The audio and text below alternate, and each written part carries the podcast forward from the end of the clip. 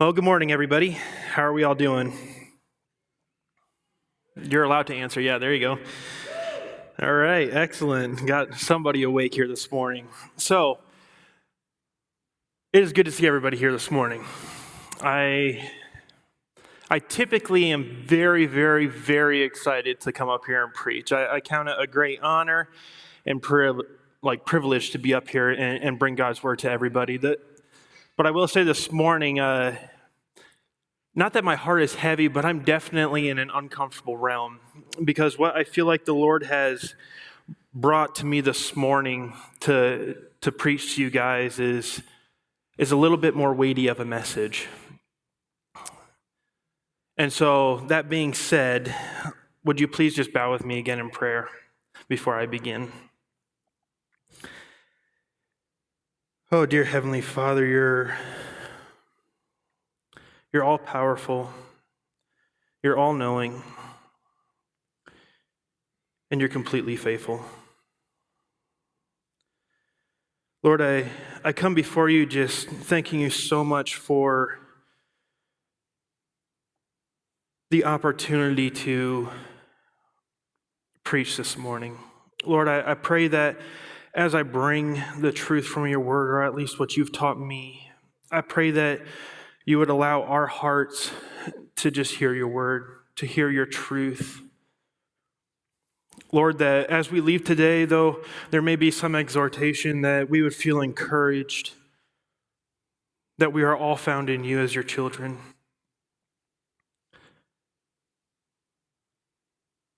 Lord, we love you. We thank you. And Lord, even this morning, I, I just want to say I, I humbly trust you. I trust you to speak through me. In your holy, precious, life giving name, amen. Oh, thanks, Brandon. Oh, it is already. Never mind. Cool. Auto lock, right?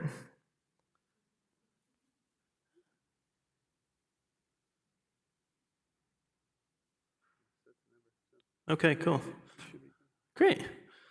And that is why we need a team, right? Part of the body there. Okay, so this morning I'm going to be preaching on John chapter 3, verses 22 through 36. So I'll give you a second to open there. Um, and as you're turning, I we're kind of picking up here directly after the message that Brandon brought last week, right? Where where I'm having a brain fart. Geez, guys, I'm all frazzled and I apologize. Where John is talking about God so loved the world and how Brandon just broke that down and exegeted that, uh, that passage really, really well. Um, so, that being said, now, now John is continuing to follow the life of Christ as as we've been doing in this book. You know, the, the focus is obviously Christ. So if you would, just begin with me in verse 22. After this, Jesus and his disciples went into the Judean countryside, and he remained there with them and was baptizing.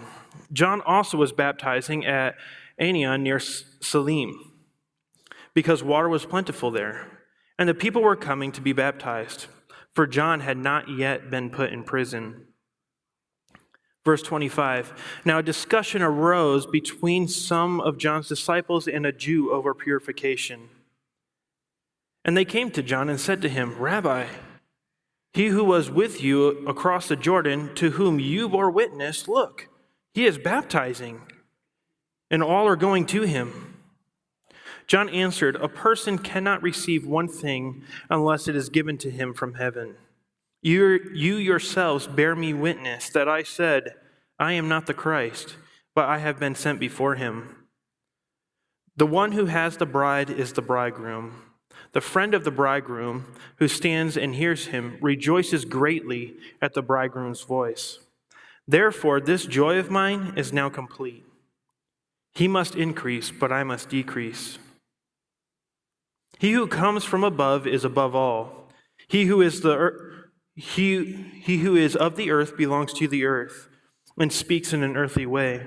He who comes from heaven is above all. He bears witness to things that he has seen and heard, yet no one receives his testimony. Whoever receives his testimony sets seal to this that God is true. For he whom God has sent utters the words of God, for he gives the Spirit without measure. The Father loves the Son and has given all things into his hand. Whoever believes in the Son has eternal life. Whoever does not obey the Son shall not see life, but the wrath of God remains on him.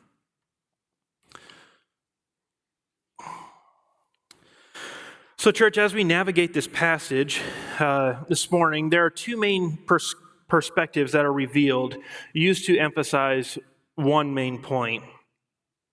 The two perspectives that are, are shown in this dialogue are the disciples' jealousy, and secondly, John's joy in Christ, the bridegroom from uh, the bridegroom. And from these two perspectives, the one main message revealed and communicated is unification under the headship of Christ, humbly rejoicing at his voice. Now, stick with me. I'm going to do a quick exegesis of this passage, which just means pulling out from the passage what it is stating. That's what exegesis means. Um, so I'm going to quickly do that. We'll start out in verses 22 through 24. Here we see that John is really setting the scene. He's giving locations, he's giving positions of people, what they're engaging in. We see that John the Baptist and his disciples are to baptizing people, and Christ and his disciples are doing the same. And John even takes the time to say that this is happening on the time in between Christ starting his ministry when John actually baptized him and his ministry began, and before John the Baptist is actually imprisoned. So he's actually giving the dialogue in comparison to Mark, where it just says John the Baptist has been imprisoned. So it's giving us that this is the window of time when this is happening. In verses 25 and 26, John's disciples see Jesus and his disciples baptizing. And they observe that all the followers that were initially following John are now going over to Christ and his disciples and getting baptized by, by them. So let's, let's just quickly read those verses again. Now, a discussion arose between some of, the, some of John's disciples and a Jew over purification. And they came to John and said, Rabbi, he who was uh, with you across the Jordan, to whom you bore witness, look, he is baptizing, and all are going to him. Now, we see this attitude, and it's easy to pass judgment, but if we're honest, at least if I'm honest, I can resonate with them on a few different levels. One, I think, truthfully, this observation being brought to John is out of concern. John the Baptist, literally, his name means John, the one who baptizes. And we see them coming up going, like, we're with you, we're for you, and we're, we're noticing that our ministry, our impact from their perspective is dwindling because all these people that were coming to you to be baptized, to be invested in, to be discipled are now heading over to Christ. You were the one that baptized them, don't you remember? And so it's coming from, I think, partially concern. I think also from this, these verses, we, we see that John and his disciple or John's disciples are kind of tattling on Jesus. Many of you have siblings? Mom, uh, like Hudson the other day, hey, mom, Lily's eating crayons. Okay, so we go over and we check on her. She's actually not eating crayons, she's coloring. But yet Hudson felt the need because we didn't give Lily permission to to color that, well, I better go tell. Just let mom and dad know. Being the good older sibling, I'm just going to protect Sissy and, and make sure that, that all things are taken care of. And that's essentially what John's disciples are doing here. They're, they're coming up to John like, hey, you remember that guy you baptized? Well, he's kind of run off on his own. He's doing his own thing, baptizing people. And people are now going to him. I just want to throw it out there, let you know. Your following is dwindling because of that guy that you just baptized. And if we're honest with ourselves, we, we see that in this attitude, there's pride, there's disagreement, there's disunity, and there's jealousy. Those are attitudes that typically come when we're tattling on another. Continuing in verses 27 and 28,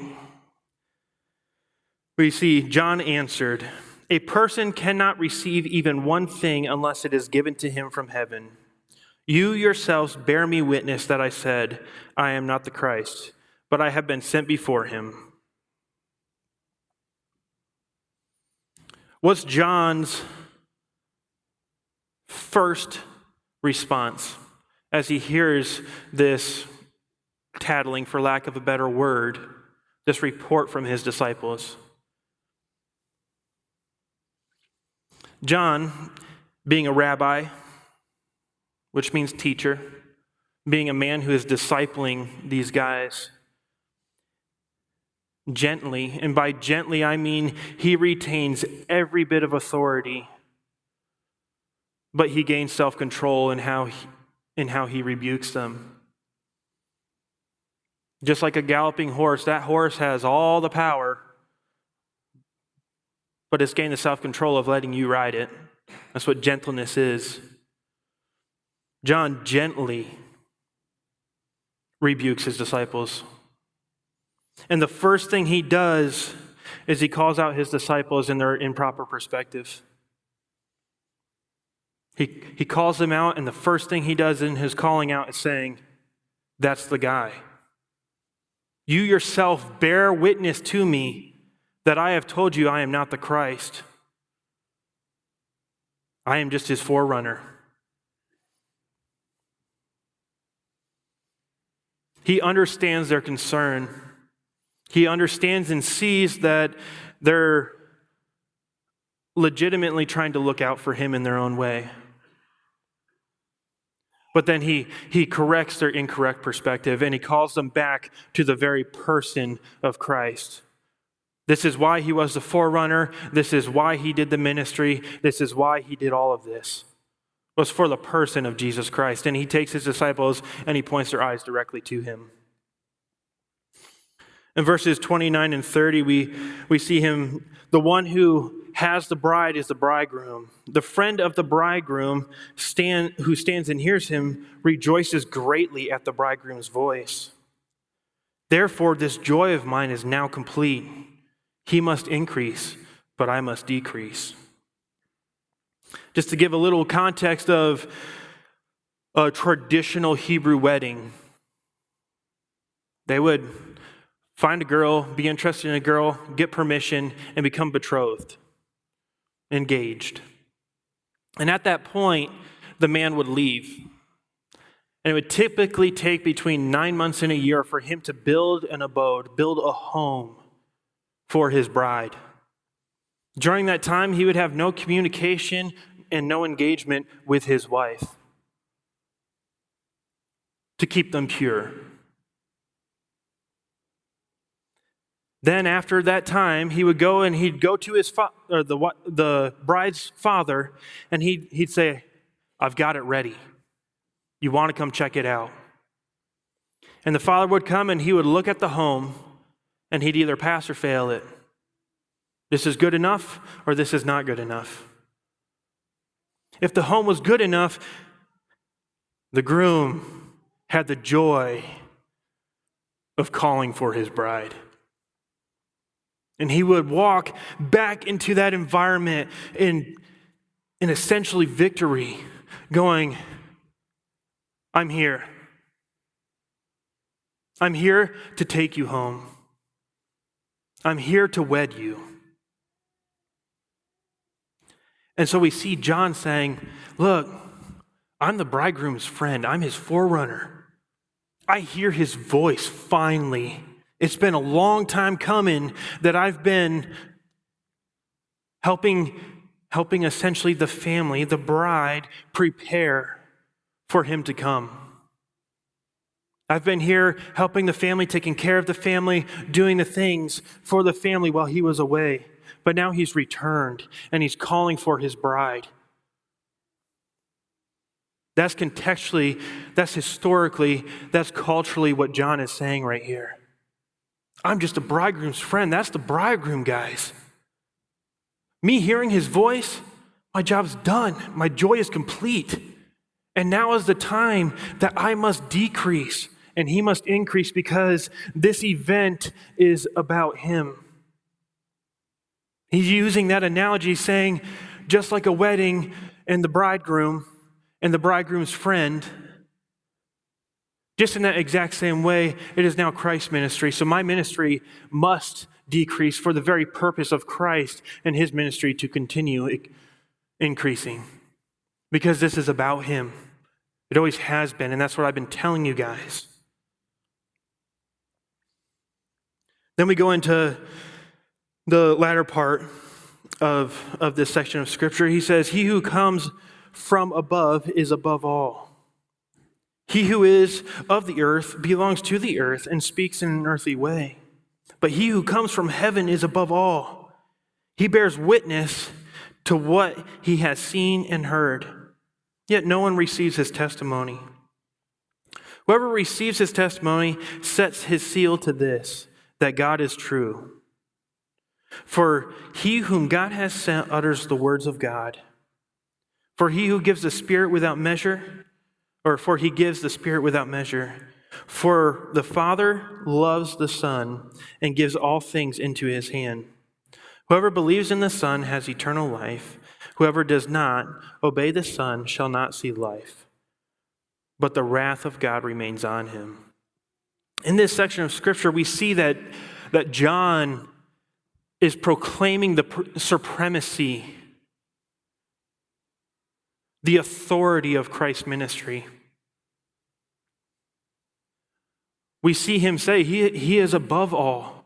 I've been speaking from earth in an earthly way, but He comes from heaven, speaking the words of heaven for the very purpose of bringing us into heaven. He uses strong language, yet no one receives his testimony. He's not saying no one believes. What he's saying is the general recognition of man does not recognize the Son. Just like a sheep won't respond to the voice of a shepherd if it's not their shepherd, that's what John's saying here.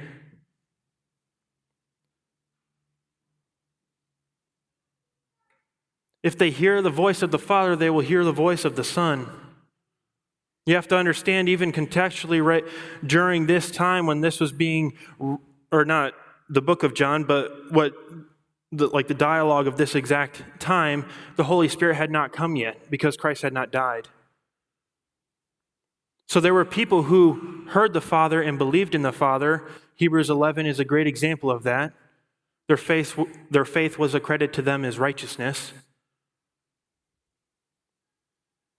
And so we see here that there are God fearing people, and the God fearing people, the one who are seeking to obey and love the Father, recognize the Son. These are the same things that the Father proclaims. That means that this guy's true. That means I can, I can follow this guy.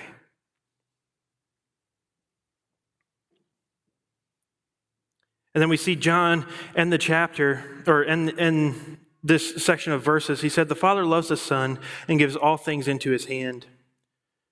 Whoever believes in the Son has eternal life, and whoever does not obey the Son shall not see life, but the wrath of God remains on him.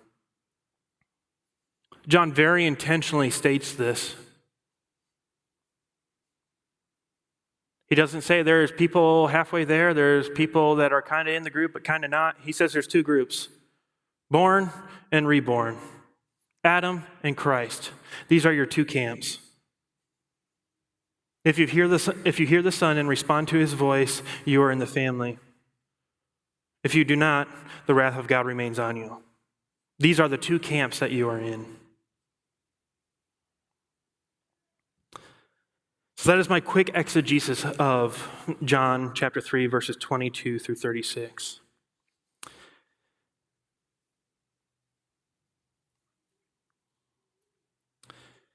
As we read this conversation, as we read this dialogue of, of John about, about John's disciples and, and Jesus and, and all of that, I, I recognize two main things John's joy in the person of Christ and the disciples' jealousy.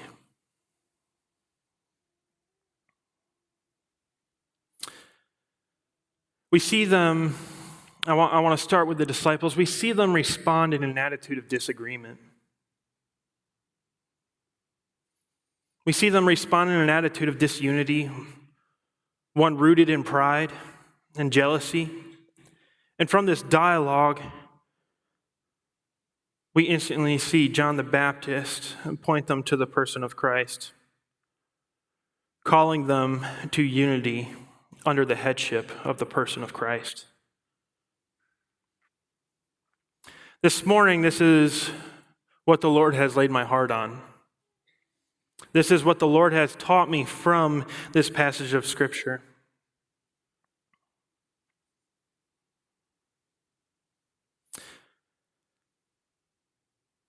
I want you all to know that I'm staying as true and as faithful to the text as I possibly can. I'm not saying I have arrived. I'm not even saying that my exegesis is perfect. But this is what the Lord taught me in this passage, and this is what I feel our church needs to hear. I pray, and I've been praying, that as I bring you this message this morning, that the Lord would give me clarity in what needs to be said, and that He would give me boldness in how I say things. But I've also been praying because I know I am not the best communicator, that to us as a body, that you guys would have grace for me, because I am only a man. Have grace for me as I make mistakes or don't hash something out 100% perfect. And I also need to, to state this. I am not preaching this message from a, from a pedestal, from a place of success. As I studied for this message, church, it was just as relevant to my life as it is to all of ours. And truthfully, every message I preach, that's how I feel. But I need to state that so that you guys hear that I'm not coming in a condemning manner. This message, I hope your hearts here is one of encouragement. Though, yes, exhort, exhorting, that you hear the truth of God's word in it, that we see the person of Christ and that we are appointed to him.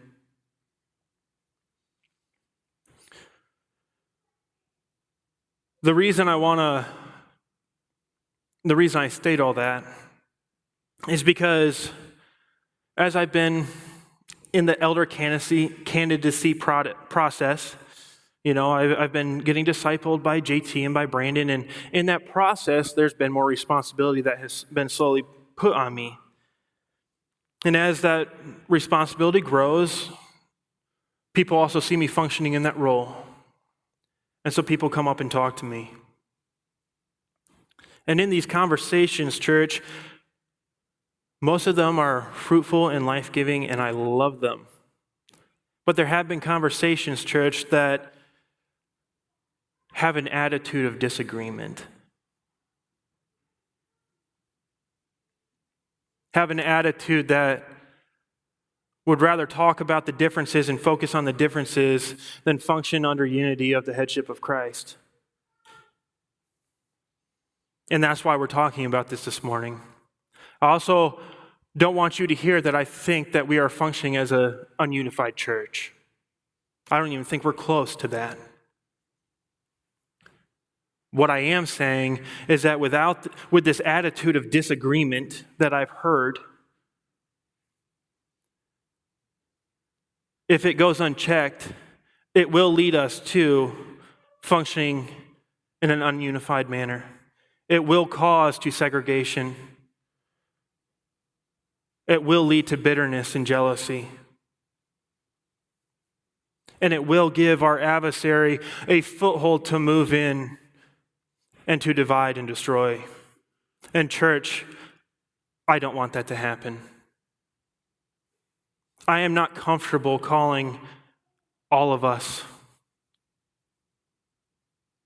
out, but it needs to be done.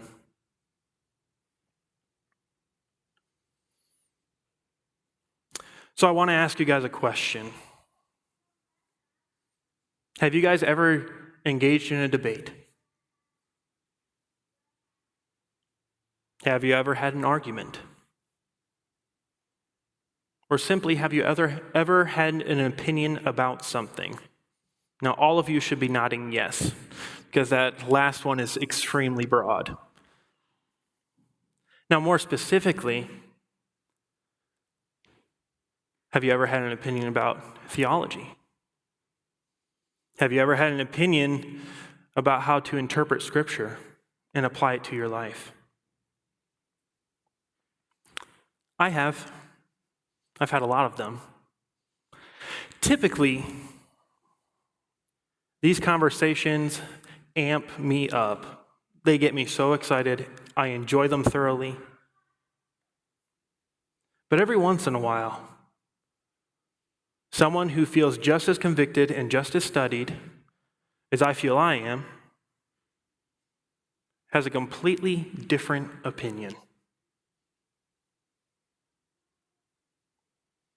And if you guys have ever engaged in any way, shape, or form in any type of disagreement, whether even just in your marriage or with a friend, you understand that the natural tendency when someone has an opposing and differing view, what is our natural tendency? We want to defend. We want to prove our perspective right. Typically, our hearts don't go, yeah, I would love to hear and investigate your entire perspective for the very purpose of understanding where you're coming from. And I can say that because I know I've had disagreements with my wife. When she disagrees with me, I don't go, hey, could you just fully explain every little bit of what you're thinking so that I can understand you fully? That's not what I do. Pathetically, I feel like being the dad and saying, go to your room. don't, don't disagree with me. The reason I feel that way is because I am a type 1 personality.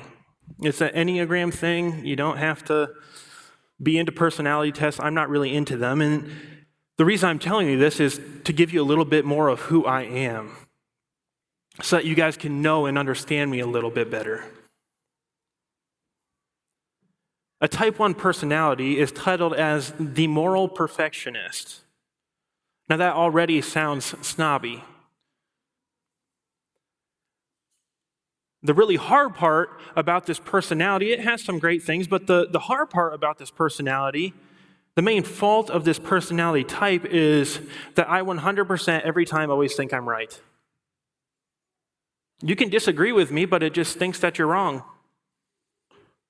That is my person that is my fault. That is how I navigate most situations. And so if you disagree with me, I will repeat myself 1,000 times until you understand that you are wrong.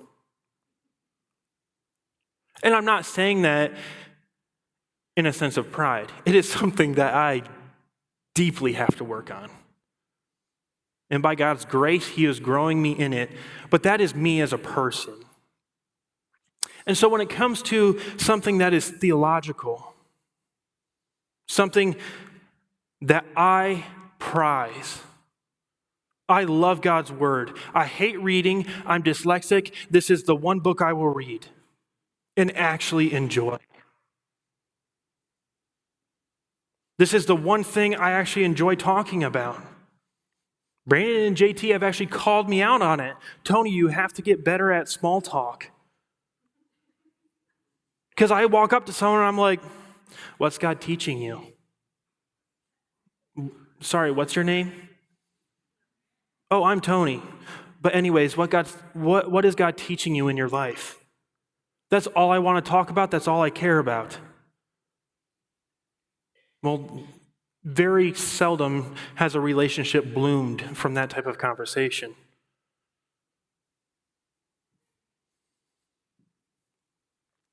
But when it comes to theology, when it comes to interpreting God's word and applying it to my life, this is what I hold important and this is what I engage my life in.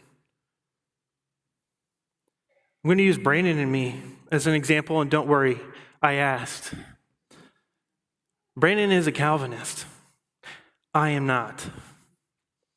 Now, believe it or not, there's a lot of opposing views in how we understand or interpret Scripture. Brandon is an incredibly learned man. He is a student of the Bible. Brandon is incredibly disciplined. Brandon has an extremely high regard for worshiping Christ appropriately and for appropriately navigating his word and applying it to his life. Brandon is a man of zeal. And if you guys don't know this about him, get to know him. I'm saying all of that because in relationship, I would say that those are the same things I pursue. And yet we had differing perspectives. But in my immaturity, church, I got tired of the conversations always ending with us disagreeing strongly. I started assuming that he was tired of engaging with me in Scripture, that he was feeling the same as I was. And we let our discipleship dwindle. Both assuming or reading a situation or misunderstanding what one said and allowing that to become something that I wouldn't say we were ever spiteful towards one another or disregarding one another, but it became more laborsome to engage in conversation. Because there were things unsaid, there were things unchecked, and there were things unclarified. And I allowed it to sit in my heart and to not seek reconciliation, to not assume the best in Brandon.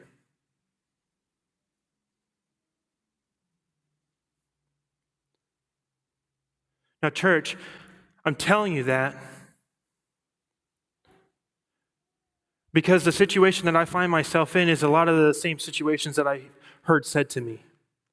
Now, that, that situation with Brandon and I was almost two years ago. By God's grace and by the instruction of His word and applying it appropriately to my life and Brandon to his, we sought reconciliation. Now, guess what? Brandon and I still don't see everything eye to eye. But that's okay because him and I are pursuing the exact same thing. And that is the glorification of Christ and the advancement of his gospel. And we take our time and we study the word and we engage in it. And honestly, since JT's been gone, it's been a beautiful thing for Brandon and I. Because now it's him and I sitting at an elder meeting, and guess what? We still don't fully agree on every little thing or every little decision. But the beautiful part is that now we recognize one another. This could sound alarming, but don't be encouraged by it, church, because now we are able to look at one another sitting across the table, studying God's word together, and going, okay, I didn't see that perspective that's encouraging to me or exhorting to me or or okay that, that highlights a weakness or that highlights a strength and we're able to recognize those things in one another and we leave now feeling just entirely encouraged by one another and entirely encouraged that we are the way we are, that we trust Christ in one another, that Christ has Brandon exactly where he is, and he trusts that Christ has me exactly where I am for the very purpose of functioning as a body. Because, church, I'm going to say this and I need you to hear it. We are all a part of the same body, but we are not a part or the same part of the, of the body. I'm going to say that again without jacking it up. We are all a part of the same body, but we are not all the same part of the body. Brandon reaches people that I have a hard time dealing with just because of personality differences. And guess what? I reach people that Brandon can't. I used to work in the oil field. You know how many times I got judged by, by believers saying, Oh, you're just in it for the money? Actually, no, I wasn't. I actually had a fruitful ministry where I was able to live the life of Christ to these men who would never ever see it.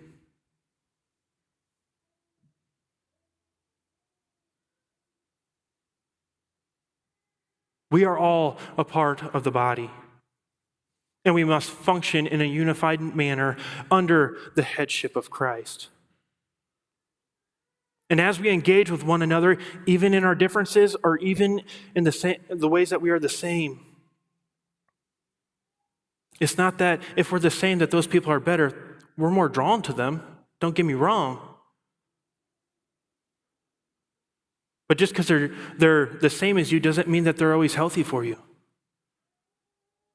or that we should stop pursuing the people that were different. We must engage with those who are different because they sharpen us. You know how many times I've been sharpened by that man sitting right there? In the way that he engages with Scripture or the zeal that he holds to it? You know, you know how many times that man's been encouraged by me to be more gentle and loving and kind? Not that I am more loving and kind and gentle than he is, but I've had to encourage him Church, I love you. That comes off and out of JT's and I mouths, or previously, it used to come out of our mouths more often. Brandon has the same amount of love and zeal and, and care for this church that he desires to see it grow and see it flourish. It's just, he doesn't say it, he just assumes that you know it. But he's been encouraged by that, going, Yeah, you're right, Tony. I'll say that. I'll let people know that I love them because I do. Brandon and I already have it hard. We've got eyebrows that make people think we've killed people. it's not great. Him and I have to work extra hard, taping the eyebrows up and saying, Hi, how are you? I love you. And even then, people feel awkward about it, you know? So, our natural tendency is to just stand in the corner and say, If somebody wants to talk to me, they will. But as leaders of a church, we, we have to. We have to step out. It's not comfortable for either of us to go up to somebody we don't know and say, hey, I just wanted to meet you.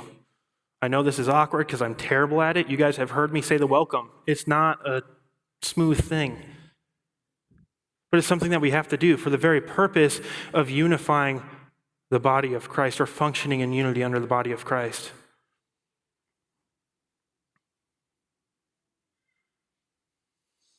We see, or it, it, it can be discouraging to hear that I'm calling everybody out to function in unity because I've heard an attitude of disagreement start forming, and, and it's something that is coming up more and more in conversations.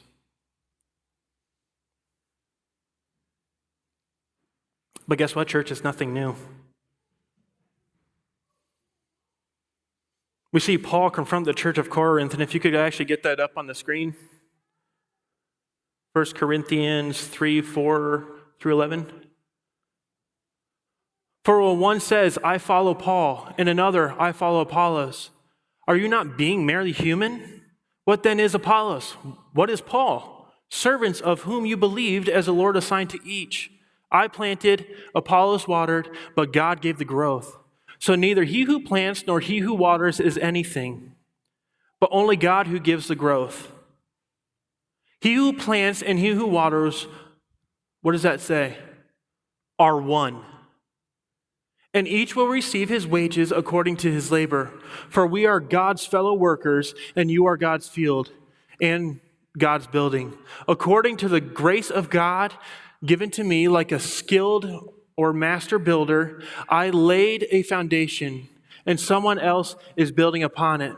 Let each take care of how he builds upon it, for no one can lay a foundation other than that which is laid, which is Jesus Christ.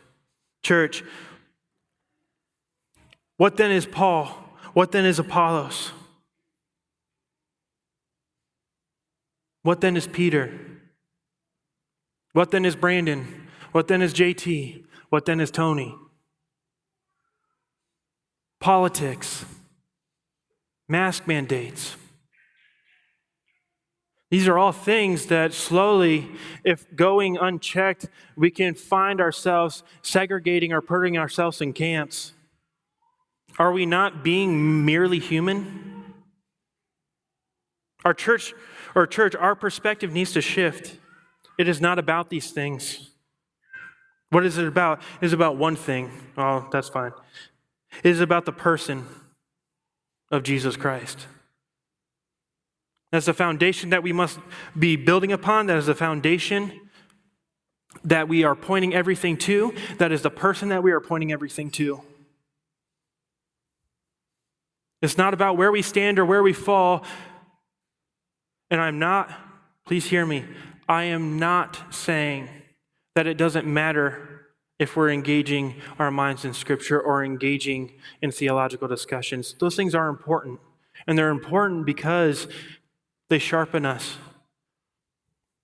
The Lord uses those times to mold us more into His image.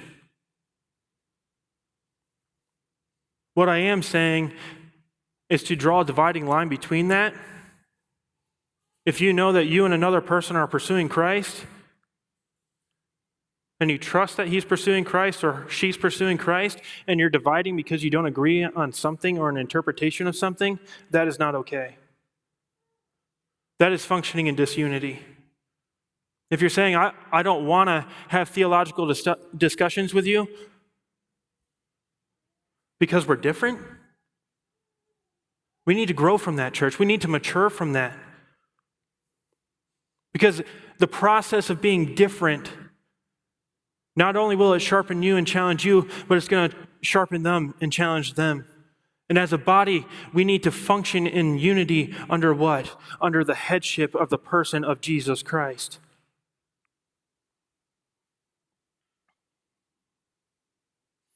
Church, we need to strive for this attitude uh, of reconciliation.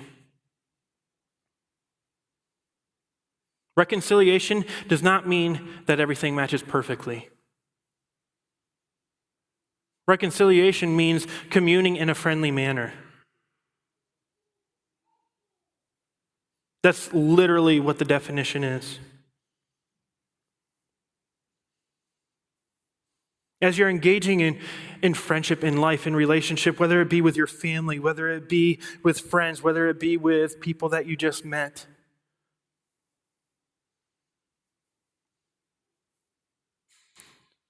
assume the best in them. That was part of the problem with Brandon and I. I assumed that he was ticked off at me because I wasn't theologically the same, that I didn't hold the same convictions. And I allowed that to get into my heart and, and cause me to just subconsciously avoid, to take a wide turn. And I got called out on that. He said, You need to go and check. You need, you need to pursue reconciliation for the very purpose of functioning as a unified brother in Christ, because you guys are a part of the same body. Turns out, when we sat down and had that conversation, when I sought him out, we sat down and we talked. I told him how I perceived things, and he said, Wow, I never even intended or saw it that way at all. And he said some things to me, and I said, Never did I ever mean that. I'm, and then we both apologized to one another. We still have our differences, and that's okay, but we're still pursuing the same thing, and that is the glorification of the person of Christ and the advancement of his gospel. And I can function with Brandon, and I can walk with joy and be encouraged and sharpened by him as I'm walking, though I don't see everything perfectly eye to eye. I am still unified with Brandon because I am a part of the same body as Brandon, just as we are all a part of the same body.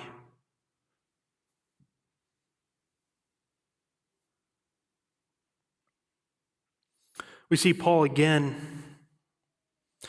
I'm, I'm using this, this scripture as really just uh, examples because they're examples that still happen in our churches today. So if you could put Romans 14, 1 through 9 up there.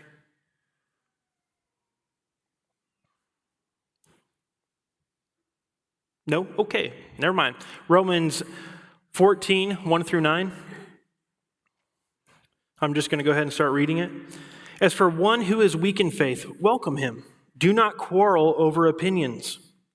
One person believes that he may eat anything, while the weak person eats only vegetables.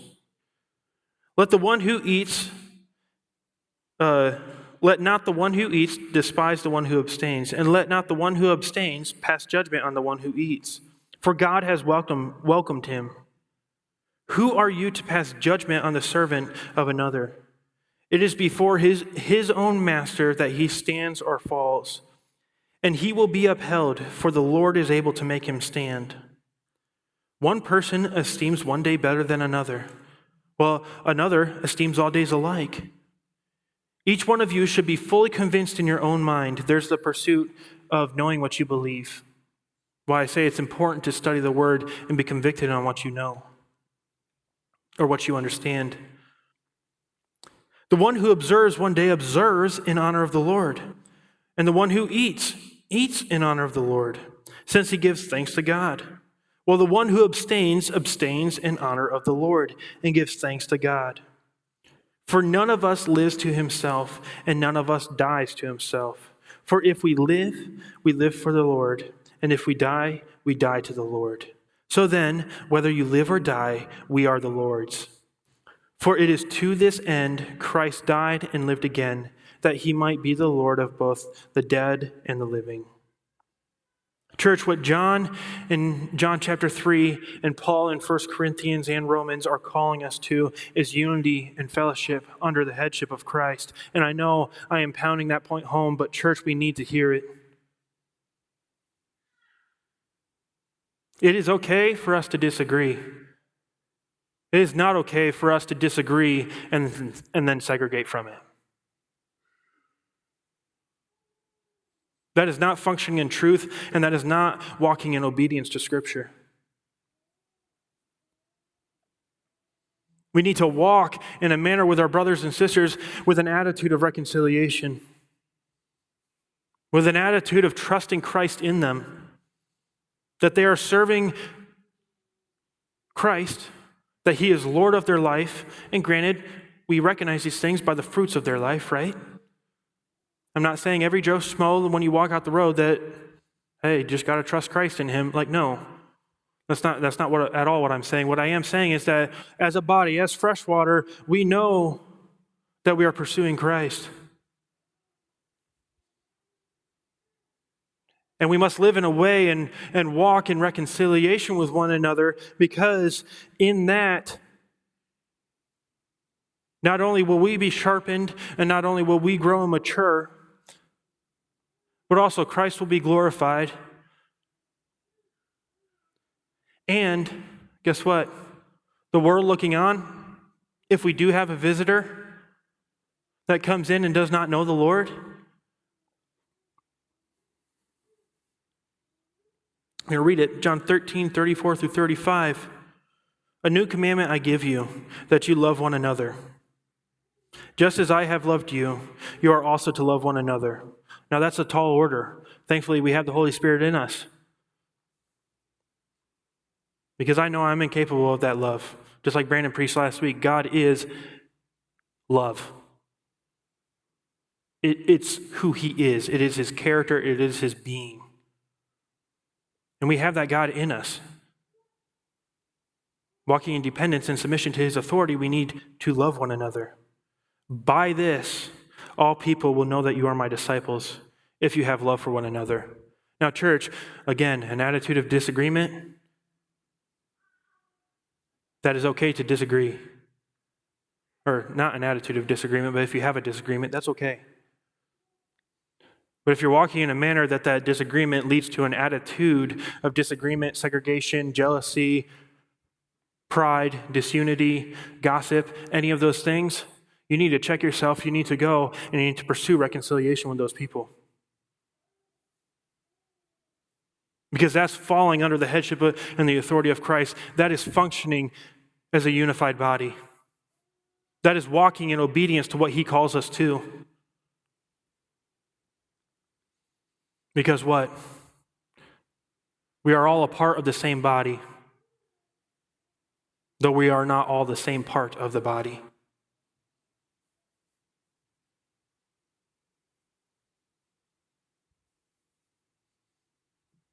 If God wanted us to be cookie cutter Christians, He would have told us what the cookie cutout looked like. Instead, He picked us.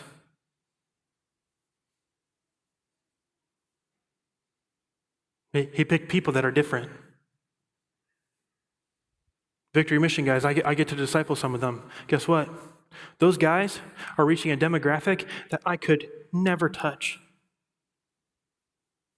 Because the way I talk, even just talking, I sound like I'm condemning.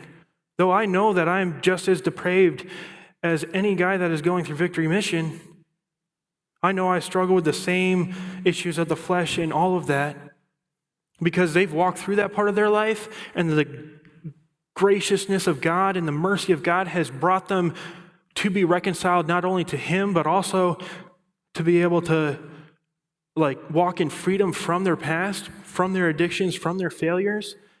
Now they're able to go up to somebody and be like, I know exactly what you are going through. They understand. They can engage in a way that they that I can't. Brandon, I'll use him again since I asked permission from him.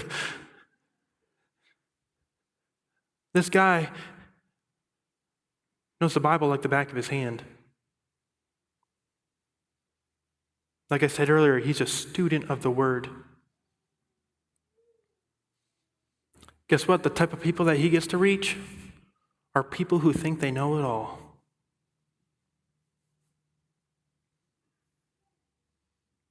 He can go in and he can say, Hey,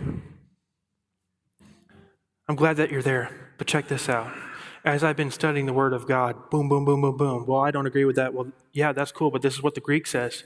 What's your, what's your argument with that one? Well, I don't have much of one. Okay, cool. So let's submit and let's walk obedient to, obediently to what the Word says.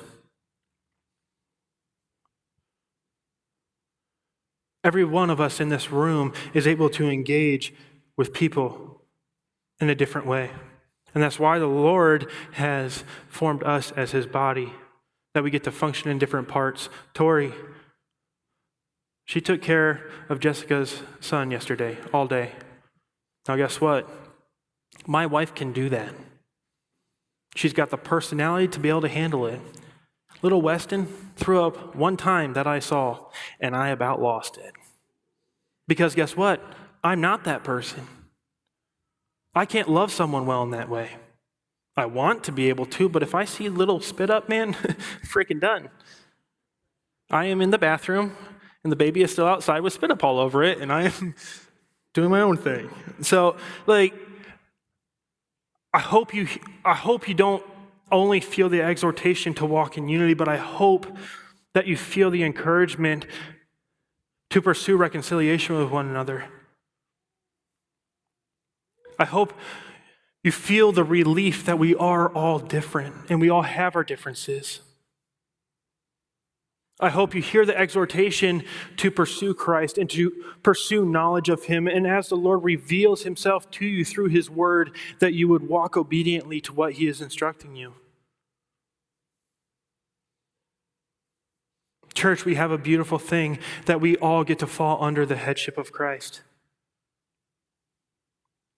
And that's why in verse 36, I think John ends it the way he does. He gives us two options. Either you hear the voice of the Son or you don't. If you don't, the wrath of God remains on you. It's not all it's not about all the little segregations we find ourselves in or dealing with or even making up because of our our own understandings of things. We are either in the body of Christ or we are out of the body of Christ, and that is how God relates to us. You're either born or you are reborn. If you've been reborn, function as a body under the headship of Christ. And remember that as you're functioning as a body, to have grace for one another, to walk with one another in unity, to seek reconciliation with one another. For the very purpose of walking obediently and faithfully to God, but secondly, for the love of your brother.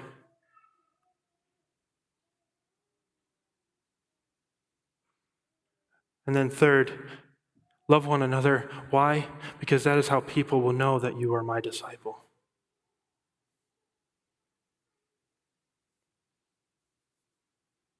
So that they will hear my voice. Church, I hope that today, I've prayed that today, even as you engage with your life groups or engage with your friends at lunch or go home by yourself, I pray that these words this morning resonate with you. I pray that you would look through your life and look at the areas that you need to reconcile. I pray that you would submit yourself to the authority of Christ to walk in unity with your fellow brothers and sisters.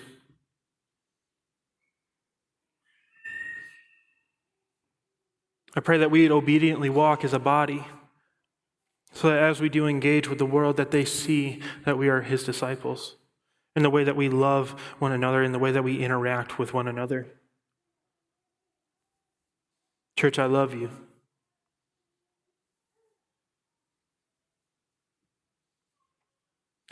If you don't know Christ, church, or not church, but if you don't know Christ, this is the beauty of the gospel. That Christ came, that he died, and that he rose again. And upon his resurrection, he created a way for man to be reconciled to him.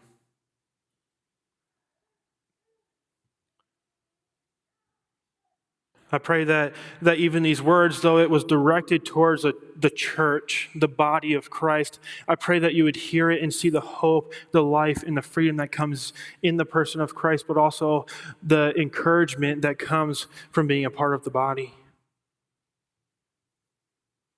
We've all had hurts, we've all had pain. But Christ is the one that unifies. Let's walk in that truth today, church.